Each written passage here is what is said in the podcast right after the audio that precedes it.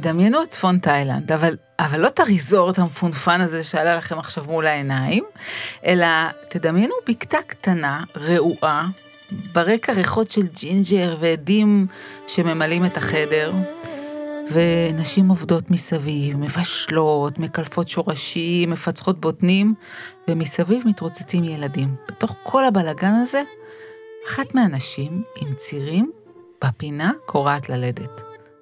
כמה זה רחוק מהלידות שאנחנו התרגלנו כבר לראות ולחוות.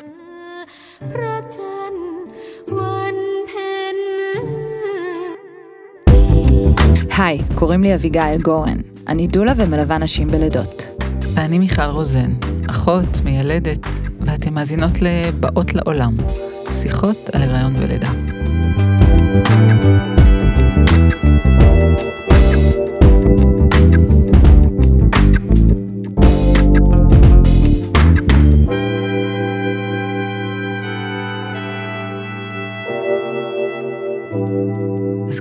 ללמוד משהו מהקסם של המילדות המסורתית, השבטית, הזמנו לכאן היום את ציפי מונת, שהיא דולה ואנתרופולוגית, והיא נודדת בעולם, והיא חוקרת מסורות של עדה שבטית. אז ברוכה הבאה אלינו לאולפן. אהלן, אהלן, אהלן. איזה כיף להיות כאן מאוד.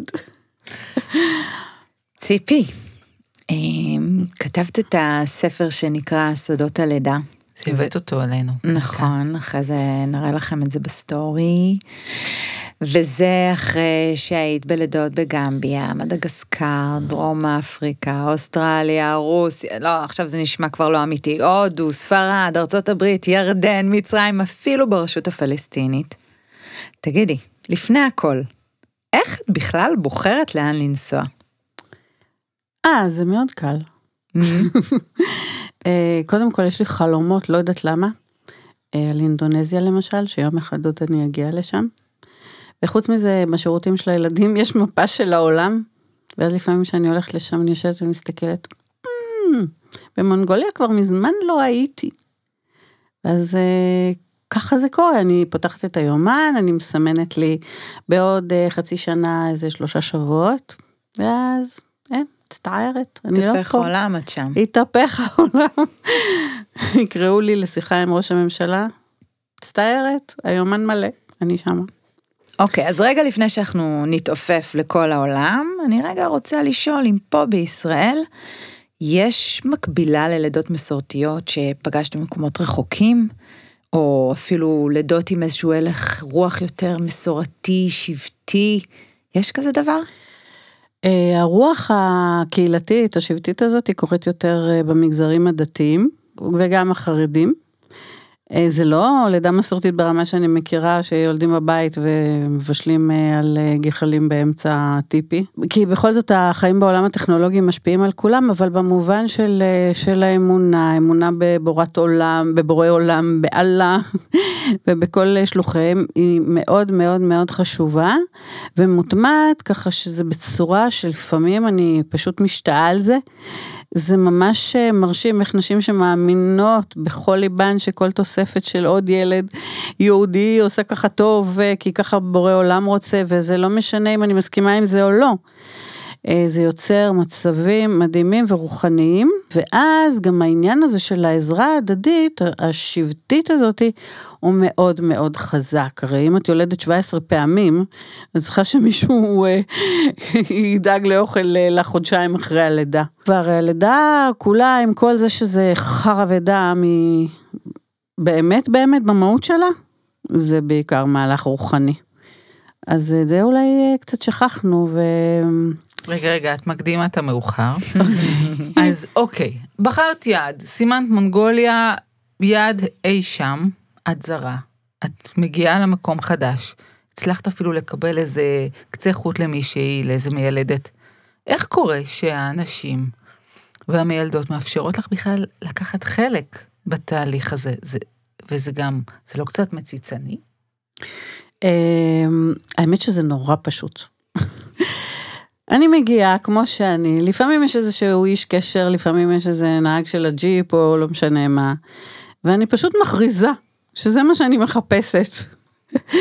אה, נאמר, הגעתי למדגסקר, אה, קבעתי עם איזה מישהו דרך אה, איזה דולה אוסטרלית, שבעלה הוא עוסק באבנים, והוא עובד עם איזשהו, שם באיזשהו מקום במדגסקר, ואיזה מישהו שלהגיע לאיזשהו כפר נידח, והוא נעלם. כי בכלל עניין של זמן זה משהו שהוא לא קשור למה שקורה אצלנו. ואז לקחתי נהג של ג'יפ, אמרתי לו, תשמע, אני רוצה טיול, לא כזה של תיירים, גם, לא אכפת לי ללכת לראות כל מיני דברים של תיירים, אה, אני יודעת מה, איזה יער של באובבים. אבל מה שאני מחפשת זה לידות. וזה קורה כל כך באופן פשוט ומיידי. ובכלל, לא משנה, אני נוסעת ברכבת אה, שלושה ימים בצפון הודו. קשקשים, מדברים. ישר, ישר, כולם מספרות את כל סיפורי הלידה, זה לגמרי מתבקש. אז יש משהו חדש, תיירות מילדותית, כן. סימונה תיקח אתכם לסיום. אין שום בעיה, רק תגידו. את אומרת, בעצם זה תכלס, פשוט, כי זה צריך סקרנות אמיתית, אה, תשוקה שיש לך בכמויות, ולפגוש אנשים ותרבויות, כלומר, פשוט להגיע ולבקש בצורה שמביאה משהו שרוצה לראות משהו אחר ממה שיש לך. בסביבה שלך. ככה בדיוק. בלי לבקר את הדברים, אלא רק להסתכל, מדהים. זה פשוט. רגע, רגע, אבל תני לנו עוד קצת מההתגלגלויות האלה. נדלקת, מיכל. נדלקתי, כן, כן. זה גם קורה פה, זה נורא פשוט, יש את חסן. חסן הוא אה, בחור שגר אה, בכפר אה, ליד שכם, בכפר סלם, והוא עושה אצלי שיפוצים בבית. אז טוב, אז יושבים לאכול אה, אחרי צהריים, ואז אה, כמובן, מה מדברים? מדברים על האישה, על הילדים, מה קורה, מה, מה עם אינטרנט אצלם, איפה הם לומדים, זה נורא מסקרן. ואז כמובן, מתחילות כל השיחות, אה, זה, ואז הוא אומר, אז בואי. אמרתי, אוקיי, אין בעיה. לקחתי את האוטו ונסעתי. וואו. ואז כבר כולם נורא מחכים, כי באמת, אנשים... מאוד אוהבים לפגוש אנשים אחרים, ואם יש אה, קשר שהוא חם, אז זה מצחיק, כי הרבה פעמים בכלל אין שפה. זהו, וזה גם לידה. לידה קיימת בכל שפה, נכון. זה כמו הופך להיות השפה שמחברת אותך לכל מפגש ככה. באשר תהיי בכל חור בעולם.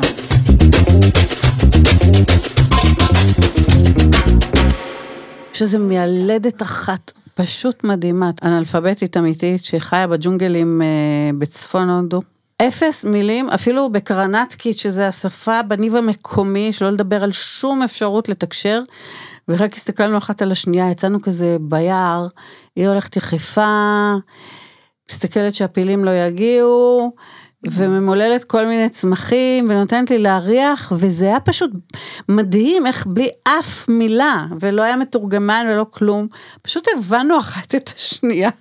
מדהים. אבל את יודעת, אנחנו מדמיינות לידות שבטיות כמשהו מאוד שונה ורחוק מהלידות המערביות המודרניות שאנחנו מכירות. ובאמת הרבה פעמים זה נתפס רומנטי, או אפילו עם איזה כמיהה ללדת כמוהם. ציפי, מה באמת קורה שם? אז העניין הקהילתי הוא נורא נורא נורא חזק, הן פשוט חיות אחת עם השנייה, זה לא משהו שאני הייתי רוצה שיקרה. ברמה המילדותית, אז כשהכול בסדר, הכל בסדר. כשיש תקלה, זה וואחד תקלה וזה קיצוני וזה קטלני. והמרחב הזה, מרחב הלידה, הוא קורה ככה שכל נשות הכפר נמצאות, זאתי שנולדה לפני שבוע, והסבתא בת התשעים. ואז אה, זה לא זר להם בכלל, כי הם כבר מכירות את זה. נכון, והם כמו מגיל אפס בקורס הכנה ללידה ולחיים. ממש ככה, כי הן רואות את זה. ממש הן רואות את זה. אבל אה, מה שקורה היום, זה שבאמת כבר זה, זה פשוט אה, הפך להיות מאוד מסוכן במובן של רגולציה של ממשלות, שלא מוכנות יותר שזה יקרה, שלא מאמינים בה מילדות המסורתית, ויש, יש, לפעמים, יש פתרונות, לא הכל מאוד מאוד אה, קטלני, כן. ואז בעצם כל המערך הזה יתפרק. כן, כי... כי גם נגיד שבלידות בית אצלנו, תמיד אפשר לעבור לבית חולים אם משהו משתבש. שם? זה לא, זה לא קורה. זה לא קורה, יש נכון. מקומות, את יודעת מה, בקניון קולקה בפרו, אם אה, מישהי מסתבכת, אז זה או עם מסוק, כי לרדת לשעה שם למטה לקניון זה עם חמורים. וזה לוקח מלא זמן, או מקומות שבאמת, אה, כאילו, לוקח כמה שעות טובות לשוט בים, כדי להגיע לעיר הקרובה, וגם שם שאלוהים ישמור. כשהייתי באיזה חור בהודו, ונכנסתי שם לחדר לידה, לא, זה פשוט מחריד. בגמביה בכלל, זה הופך להיות הרבה הרבה יותר מסוכן להם. אז uh, כשהגעתי uh, חזרה לארץ אחרי גמביה עם טלטלה מטורפת, זוכרת הגעתי לשדה התעופה בברצלונה, רצפת שי שחורה כזאתי, השתטחתי על הרצפה ונשקתי אותה, הגעתי לתל השומר, אני אומרת, זה בוכה, רגע, חכי, חכי, אני רוצה, חכי עם תל השומר, אני עוד בתאילנד, אני מחזירה אותך לתאילנד, את בבקתה. לא, עכשיו ברצינות. שמה לוקחת חלק פעיל בלידה, או שאת באמת רק ממקום של התבוננות אנתרופולוגית, כזה יושבת בקצה החדר בשקט? מה קורה שם? אז למשל- מה המעמד שלך?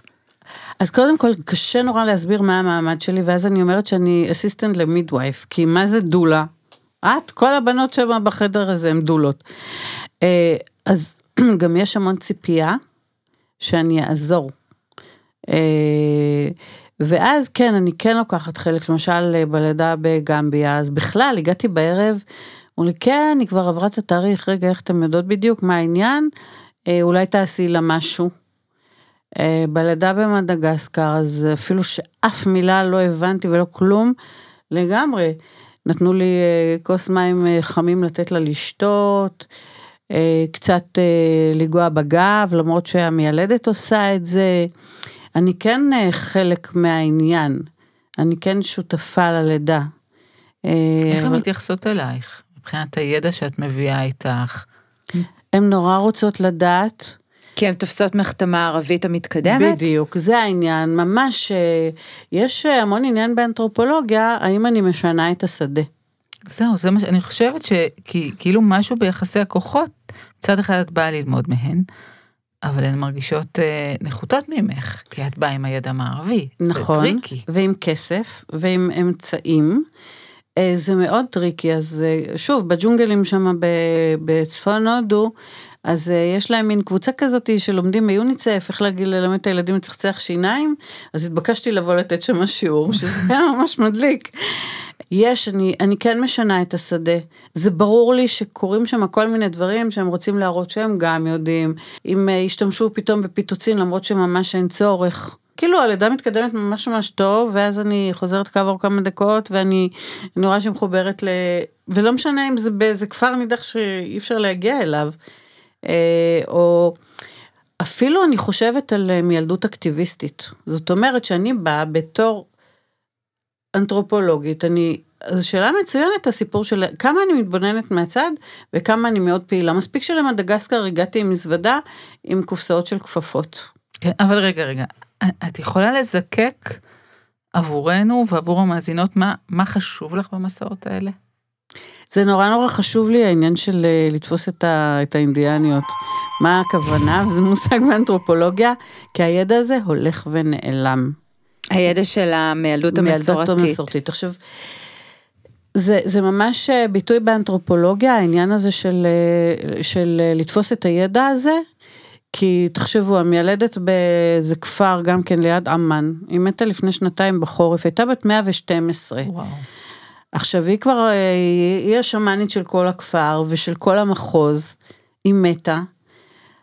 הילדות שלה פחות או יותר מערביות, כמה שאפשר להיות בתוך אה, מערכת אה, מוסלמית, נוקשה מאוד. אין, אין מי שיעביר את זה הלאה. כן.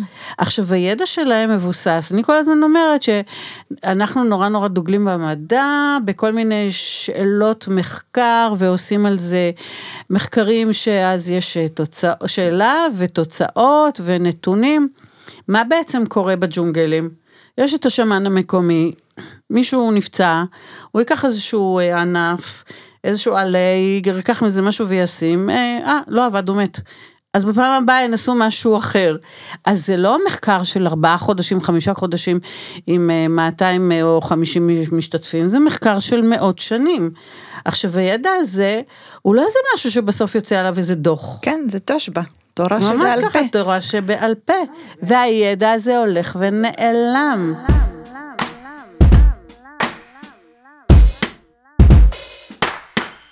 אז תגידי, כשאת רואה את המעלות המסורתיות, הן עושות כל מיני דברים, ואת מצליחה לראות את הפעולות שלהם ולהבין את ההסבר הפיזיולוגי שעומד מאחורי זה, או ש... כאילו, את מסתכלת, רואה דברים, מצליחה... לחבר את זה לחבר, למה שאת כן. יודעת על פיזיולוגיה ועל פתולוגיה, את מצליחה? מה שמעניין שאני מאוד מאוד שואלת, תגידי, למה?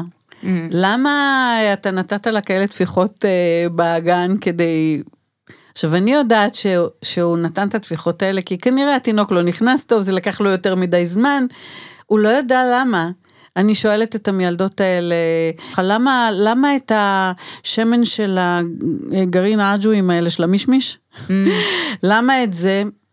אז המדריך שמתרגם אומר, This is tradition.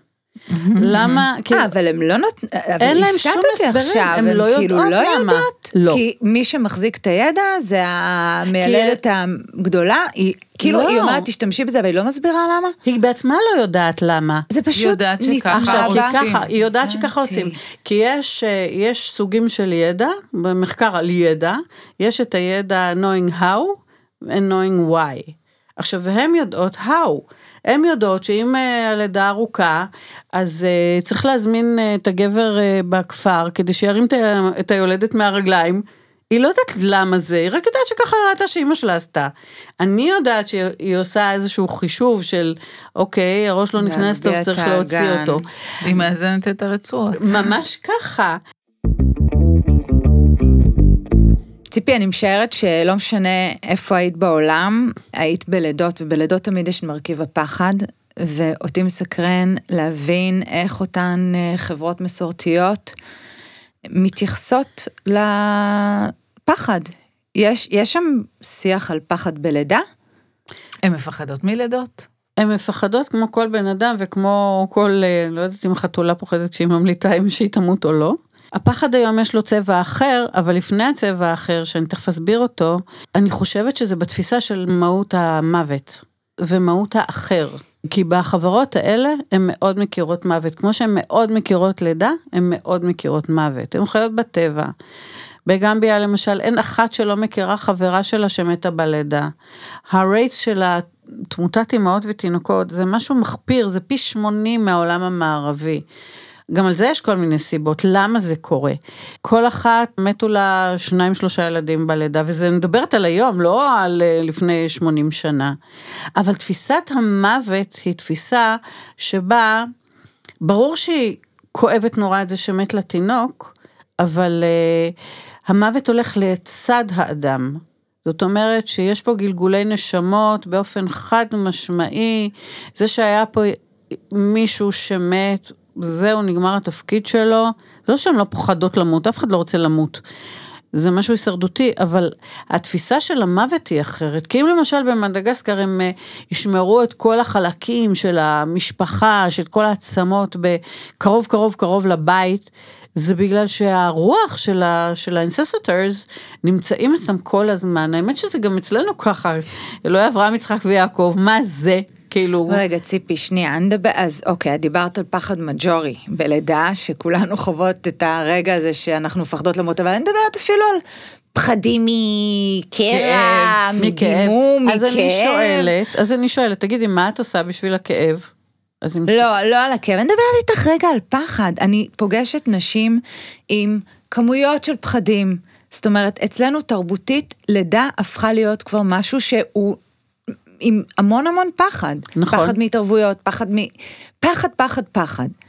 מה קורה שם? שם זה הרבה פחות קיים, כי, אוקיי. כי, כמו כי? שאמרנו קודם, הן רואות את זה. הבנתי. מבינים, אצלנו אוקיי. פחד, לידה ומוות, זה נמצא בחדרי חדרים. אני עד היום, חוץ מתינוקות שראיתי בלידות שקטות, לא ראיתי בן אדם מת. הבנתי אותך. אז כן. ואז מה קורה? אנחנו מגיעות בנות 27 כדי ללדת, ובחיים לא ראיתי לידה. אני ילדתי ארבעה ילדים, הלכתי לחברה שלי מיילדת, אמרתי לה, שרה, את חייבת להכניס אותי לחדר לידה, עוד לא חשבתי להיות דולה.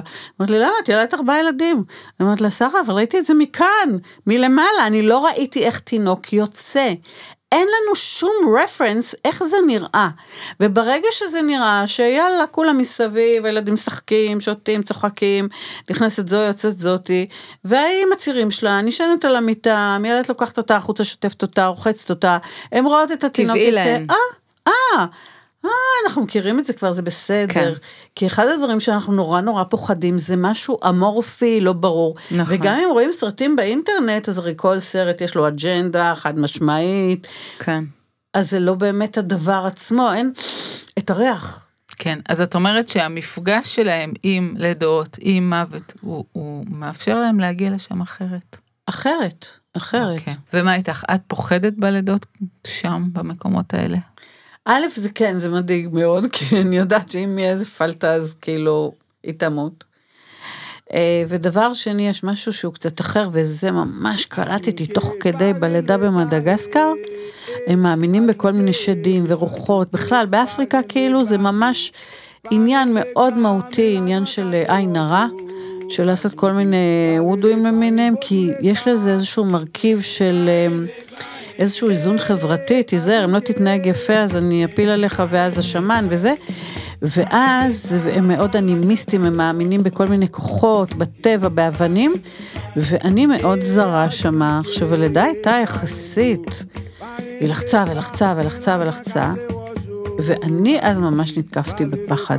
כי אם חס וחלילה יקרה משהו, האם זה ייפול עליי? כן. כאילו, אני הגורם ה... ה- שמוציא את האיזון, שהבאתי איזה משהו, הם לא מכירים אותי. הפרעה אנרגטית.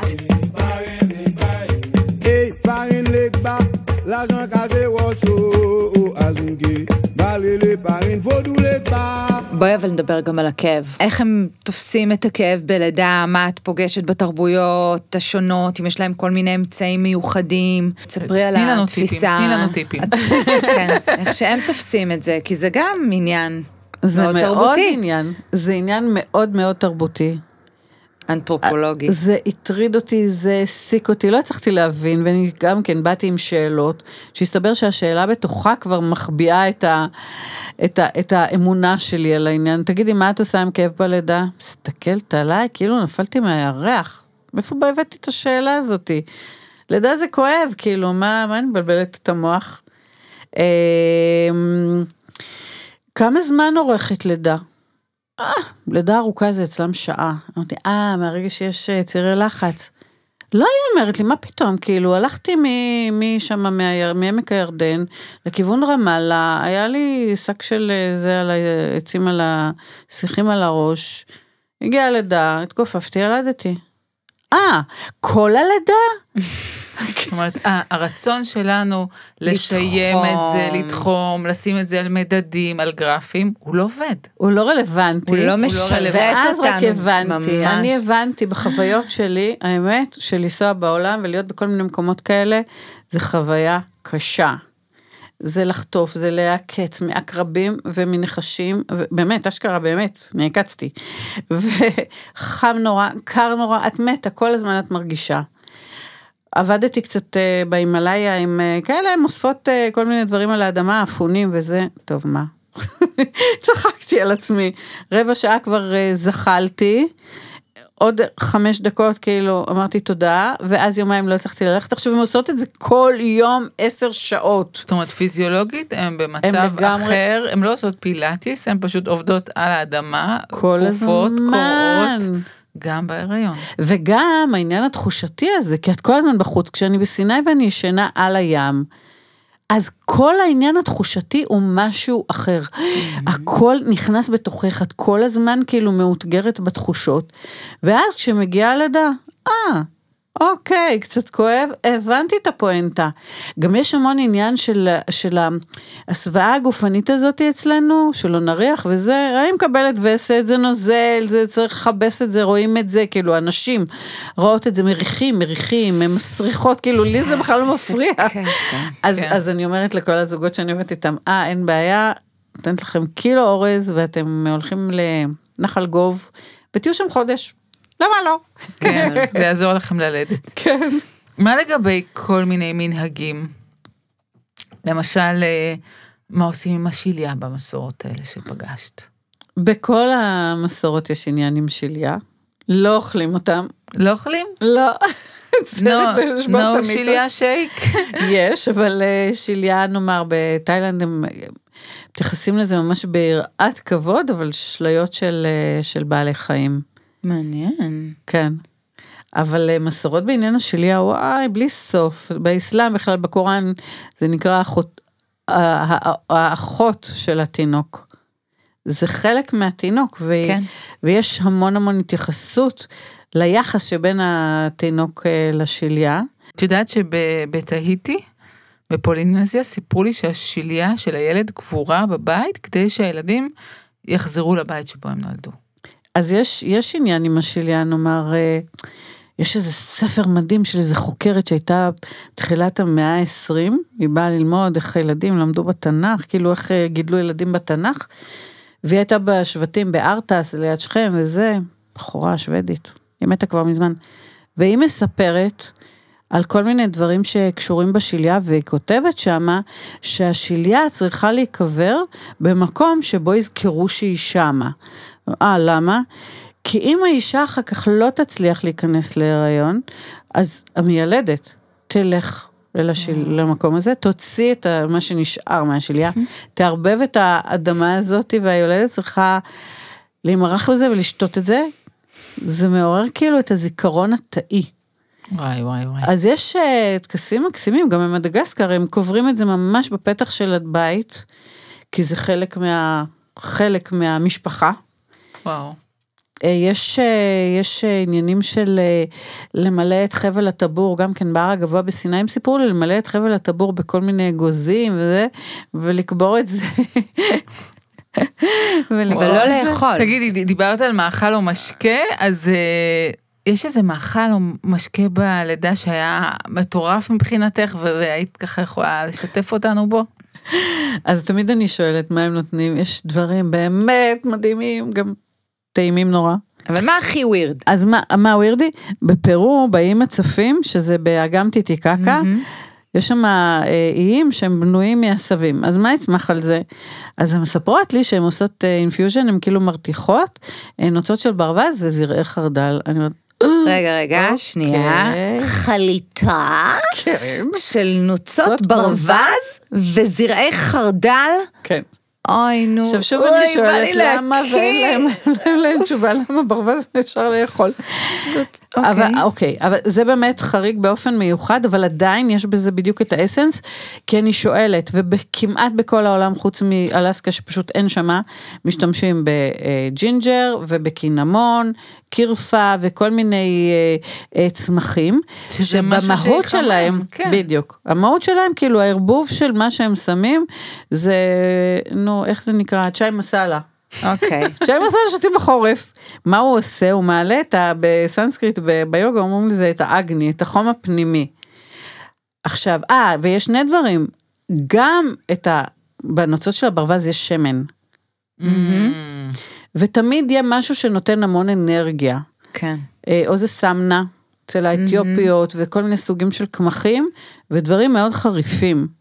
ואז אני אומרת, אה, אחד ועוד אחד.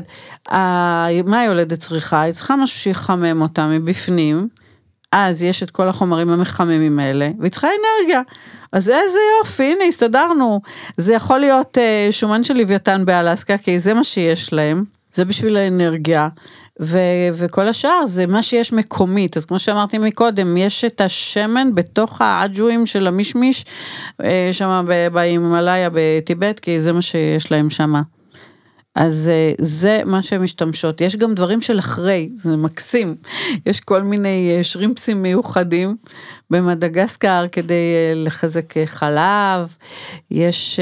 לכווץ רחם. לכווץ רחם, יש משהו שנקרא ארבעין באסלאם, שזה ערבוב של 40 דברים, המון דברים חלבוניים ודברים שמעודדים אה, אה, איזון של מערכת הדם ו- וכל מיני דברים. עכשיו את מדברת על דברים שהם בעצם אנחנו מבינות שזה מרים את האוקסיטוצין, זה מחמם, אוקיי, אנחנו עושות את החיבור, ואם כבר אנחנו מדברות על הדברים האלה, במיילדות המסורתית הם מכירים חומרים כמו פיטוצין שמדמה את האוקסיטוצין, הפידורל, כאילו איך הם, אה, מה הן יודעות? מה שקורה היום במעבר במיילדות, זה הופך להיות ממיילדות מסורתית של knowing how ל-knowing why.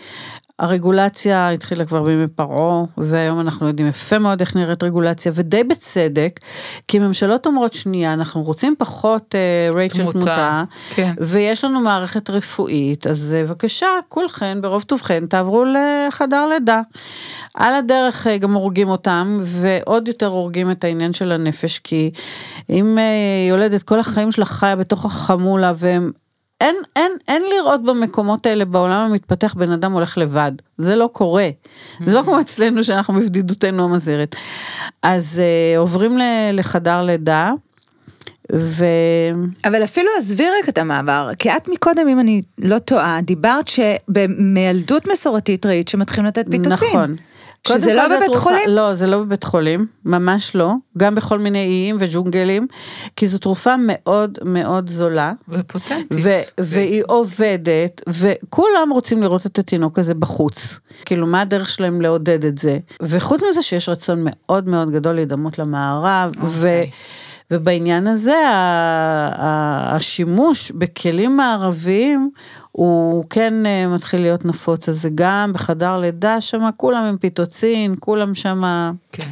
אבל אין להם שום אפידורל.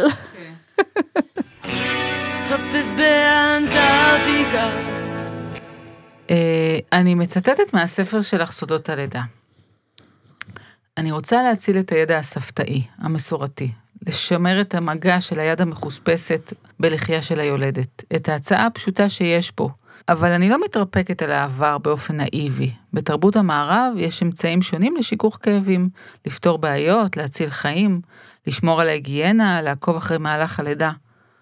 לא כדאי לוותר על כל אלה, אבל עם הקדמה, משהו חשוב הולך לאיבוד. מה, מה, מה. הלך לאיבוד, ציפית?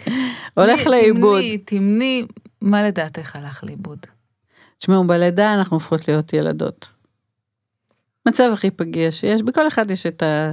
כל אחת מאיתנו יש את הילדה הפגיעה עם הסיפור שלה, עם איך היא גדלה, איך הסתכלו עליה. ויש את אה, זאת שיודעת ושומרת. בכל המקומות שהייתי בהם, ואני חושבת שזה גם משהו שמחפשים אותו היום, מחפשים את האישה הזקנה הזאת, שפשוט תחבק אותי. אני בת 62, אבל אה, עליזה זילברשיין אהובתי, שהייתה מיילדת אה, מיליון שנים בתל השומר, והיא מתה לפני אה, שלוש שנים כשהייתה בת אה, 78, אני מרגישה יתומה כל יום, הייתי הולכת אליה ושמה את הראש על הציצי, שתחבק אותי. ומה שאנחנו צריכים זה באמת את העניין של הנשים שמסתכלות עלינו ואוהבות אותנו ומכירות אותנו.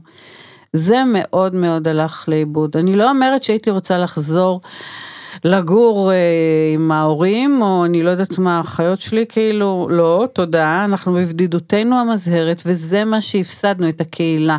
אוקיי. אז יש לזה היום כל מיני פתרונות אחרים, קהילות בפייסבוק, חברות, אני אומרת לבנות אחרי לידה, קומי בבוקר, אחרי לילה שלא ישנת, כולך עם כל הגועל נפש, עם הציצים על דולפים והפיג'מה, ולכי לחברות, כי אנחנו חייבות להיות ביחד. זה גם מוביל ל... ל- התחושה הזאת של הבדידות, ובלידה, אם נסתכל על האסנס של העניין, אנחנו מאוד מאוד בודדות. לי כואב, אני זו שעומדת אה, בפני איזשהו מאורע מטורף, כולם יכולים לתמוך בי, אז אני כן צריכה שמישהו ישים על היד ויגיד לי, ממי, אני איתך, אני איתך, אני איתך. אז אם היינו יכולים לשלב את ה, באמת את הידע המדהים שיש לנו ברמה הרפואית, לבין זה שכאילו יהיה מה שאני קוראת אפקט המבט, שמישהי תסתכל ותראה אותי, כולי, עם כל מי שאני, זה מאוד מאוד הלך לאיבוד. היום יש כל מיני ניסיונות לפתרון של זה, אה, פשוט זה לא.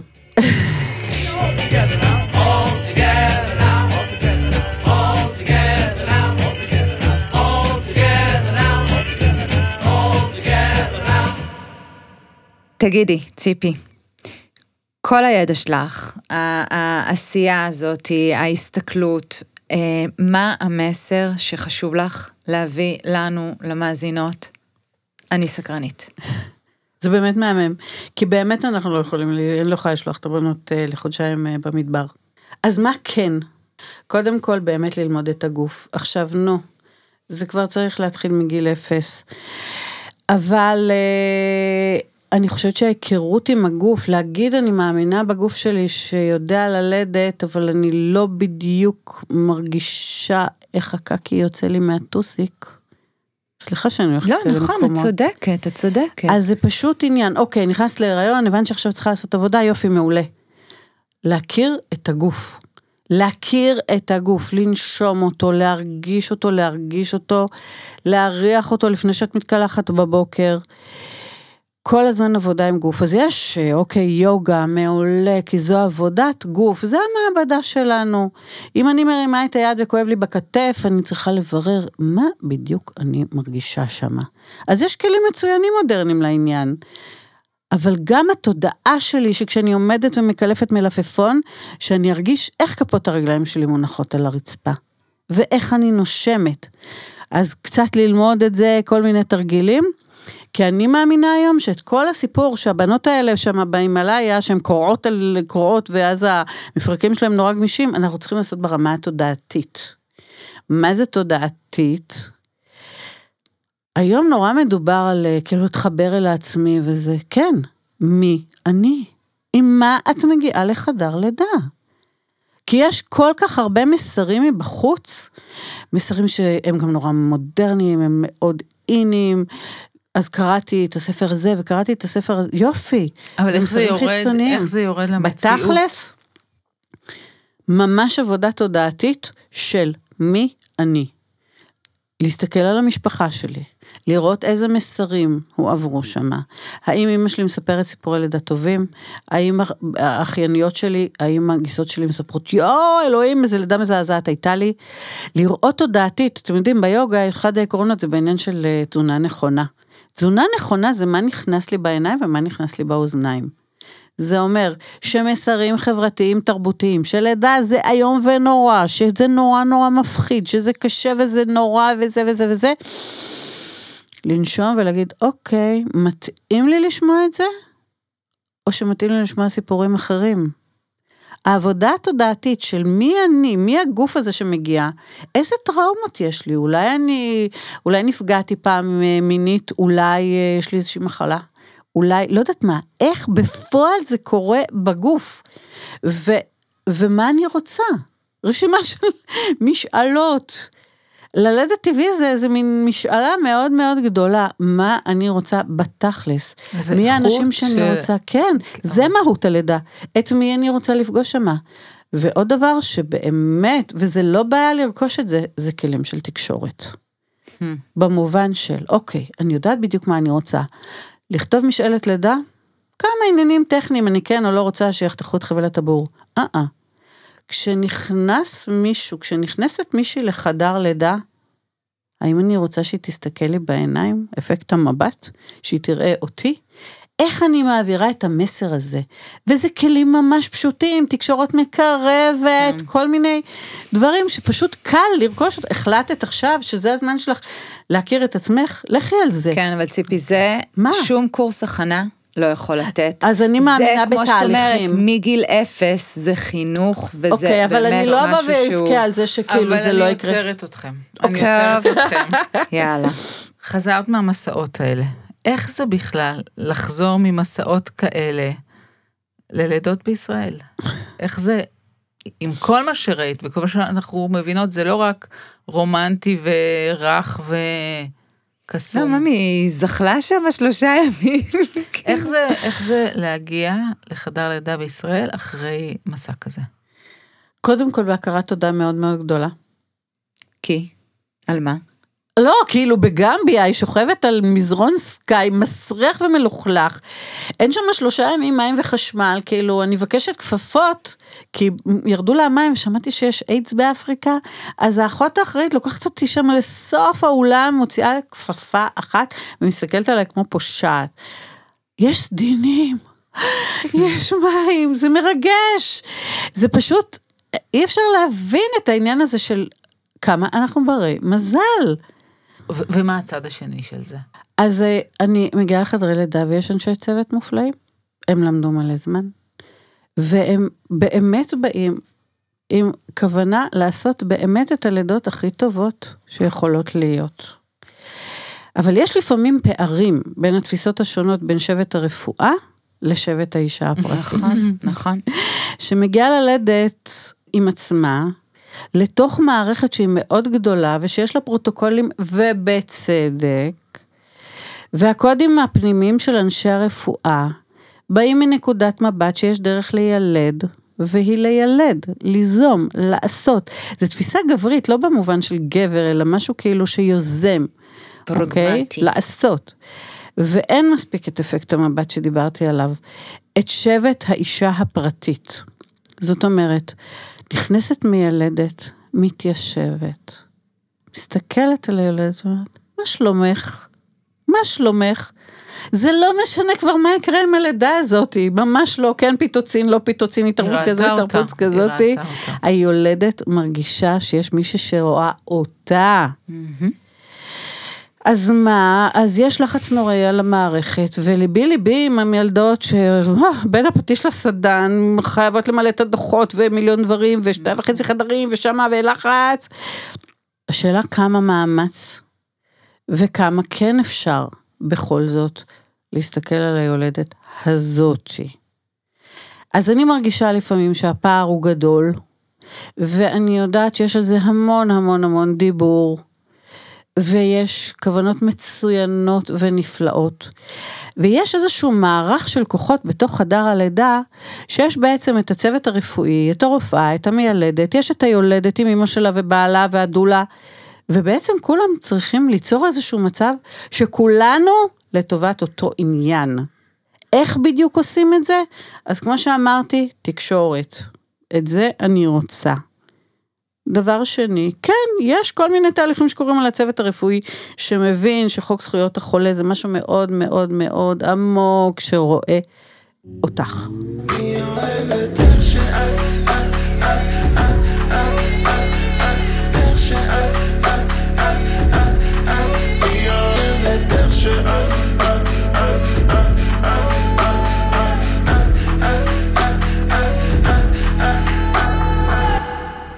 אנחנו לקראת סיום, ציפי. תני לנו איזה סיפור קטן של איך אפשר לשלב. כי אנחנו צריכות לסיים באופטימיות. כן, לגמרי. לא, האופטימיות פה הולכת לאורך כל הדרך. אה, זה באמת מקסים, וזה מה שאני רוצה. אני, אני בן אדם של שילובים, ואז אה, הגעתי אה, באן ארבור, מישיגן, שזה צפון אמריקה, הבת שלי ילדה שמה פעמיים, בבית, והזמינו אותי לתת הרצאה שם על הצוות של חדר לידה, וזה בית החולים, הוא בית חולים אוניברסיטאי. אז אה, זה היה הצוות של חדר לידה ומגדר מהאוניברסיטה. עכשיו, אה, עיר אוניברסיטאית כזאת שבאמת מגיעים אליה מכל העולם, המילדות שם ראו הכל, הכל. ואז בסוף ההרצאה אני ניגשת למנהלת של חדר לידה, והיא גם ראש התוכנית שם עליהם מילדות, ואני אומרת לה, ג'יין, תגידי, מה, איך יכולתי להוסיף לך משהו כשאת יודעת כל כך הרבה? אז היא אומרת לי, אה, זה נורא פשוט. אני הולכת לשים בכל חדר לידה מתקן של מים חמים וכל מיני סוגים של תה, כדי uh, לתת ליולדת uh, משהו חם uh, לשתות ולהגיד למילדות לכבות את המזגן. וואו. אוי, תודה, תודה, תודה. אז מחמים בחדר לידה, לכבות מזגנים במהלך הלידות, להסתכל לילדות בעיניים, לדעת מי, מי זאת שמגיעה עכשיו ללדת, לעשות עבודת עומק עם אמונות, צרכים, רצונות, עם ההיסטוריה שלי, לפני שאני באה ללדת. וכל זה כדי, כמו שאמרת, לבוא כמו מלכה, כדי ליצור עבורי את המרחב הכי טוב ללידה. כשלכל אחד בחדר יש תפקיד וכולם עובדים ביחד. ומי שאת רוצה שיהיה איתך, ומה שאת רוצה, שיאהבו אותך ויעודדו אותך, ושאת עושה באמת עבודה מצוינת. ושתקבלי ותדעי לבקש בדיוק את מה שנכון ומתאים לך באותו הרגע. ושתזכרי שאת, את הייחודית והיחידה, והלידה שלך שלא הייתה ולא תהיה עוד כמוה ביקום כולו. תגיעי לשם בשמחה, תבואי עם אמונה, ותגיעי בגדלות ועם המון ידע. וואו, תודה רבה ציפי מונת על, על כל מה שלמדנו ממך פה היום, וזה המון. מרתקת, תודה רבה יקרות. מלאת השראה. תודה רבה, חיממתם את ליבי. תודה לאייל אנזיני שהקליט וערך את הפרק המקסים הזה. תודה. תודה רבה.